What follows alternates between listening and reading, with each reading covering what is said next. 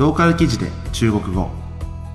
この番組は中国のローカル記事を中国語日本語で聞くことで中国語の勉強しようという内容になっております。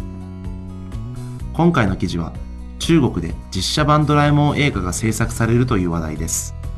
実際の猫にドラえもんの演技をさせるという何とも驚きの映画です。それでは記事の単語を見ていきましょう。ローカル記事で中国語。それでは記事の単語から見ていきましょう。经典，经典，バイブル古典。影迷，影迷，映画ファン。传神，传神，生き生きとした描写。生き写しの。帅，帅，かっこいい。细心，细心，注意深い細やか。それでは記事を読んでいきましょう。哆啦 A 梦真人版大电影《拜托啦小叮当》正式发布精彩预告，精良的制作水准，真实再现童年经典动画，颇受影迷期待。ドラえもんの実写版映画「お願いドラえもん」の素晴らしい予告編が正式に発表されました。優れた制作水準によって子供の頃に誰しもが見ていたアニメがリアルに再現され大変に映画ファンから期待を受けています据悉，《拜托啦小叮当》是史上第一次采用真猫拍摄哆啦 A 梦。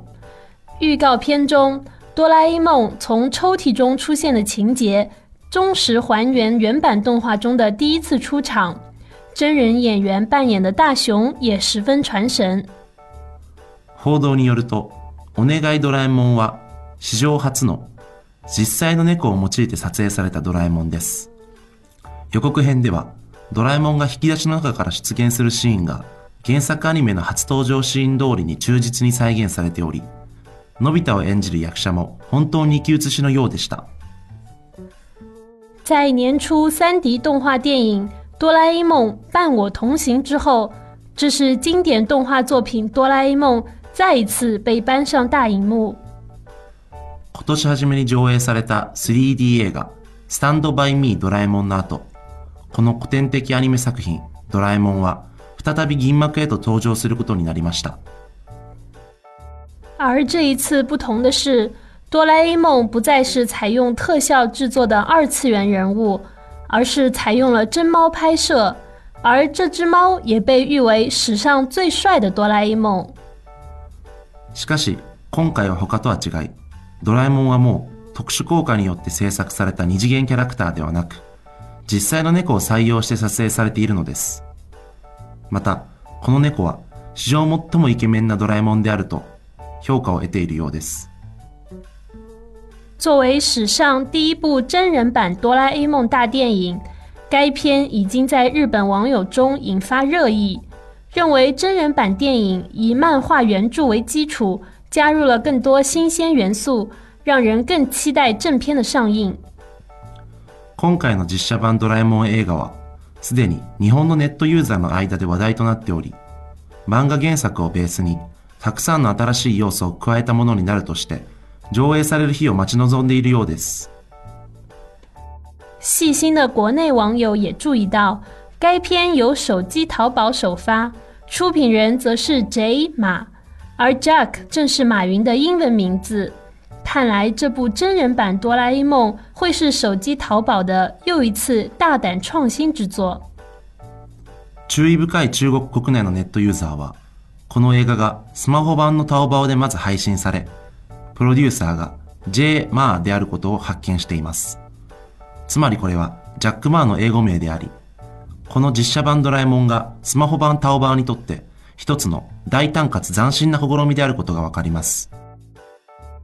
このニュースはネットイーズからの出展です。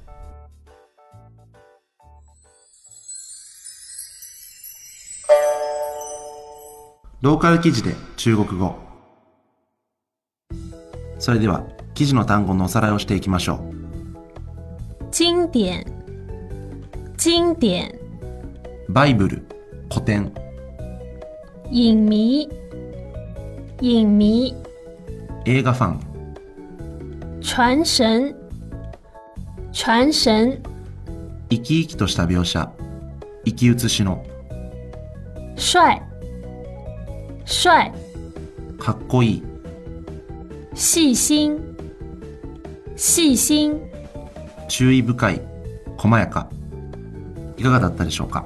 ドラえもんはですね、まあ、あの今はですねみんな、えードラえもんと。日本語読みを、まあ、中国語で、え当て字でやってドラえもんと、えしているんですけれどもその前はですね、まあ、チーチーマオ、え機械猫と書いてチーチーマオだったり、まあ、あるいはここの、あの映画のタイトルも出てくるですね、えーっとシャオティンタンと。これですねなんか鈴が鳴る音みたいな、えーことらしいんですけれどもこれで、まあ、ドラえもんって意味だったりとか、まあ、ドラえもんの、えー正式名称っていうのは中国版の正式名称っていうのはあんま決まってなかったらしいんですけどここ最近になって、えっとドラえもんで、えっと統一しようっていうのがなんか小学館で、えー出たみたいですね。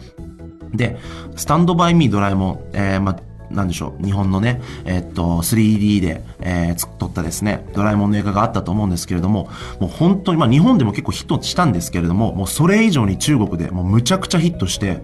確かもう100億円近い興行収入が、えっと、あったと思います。で、なんでしょうかね、まあな、んでこんなヒットしたんですかね、もうすごいヒットしましたね。まあ、あの、ドラえもんの知名度自体は、やっぱ中国でも相当高いですし、まあ、特にその、70年代、80年代ぐらいですかね、えー中国の、えーまあ、国内でですね、えっ、と、日本のアニメが結構流れていた時代があったんで、まあ、その中で、まあ、ちょうど見ていて、まあ、今だから20年ぐらい前だから、当時15歳ぐらいで、今30歳、40歳って人が、えーああ、いいって言って、あ、もう懐かしいって言って、えー見に来てるんじゃないでしょうか。えーローカル記事で中国語は、えーこのようにポップなニュースを取り上げて、えー中国語の勉強しようというコンセプトになっております。それでは次回をお楽しみに。再见。リヴァイア。それは海外から日本語のポッドキャストを聞けるアプリ。リバイア。それは海外に住むあなたに現地の情報を届けるアプリ。リバイア。それはみんなで番組を投稿発信するアプリ。私たちと一緒に新時代のエンターテインメントを作りましょう。今すぐ LIVAIA で検索。リバイア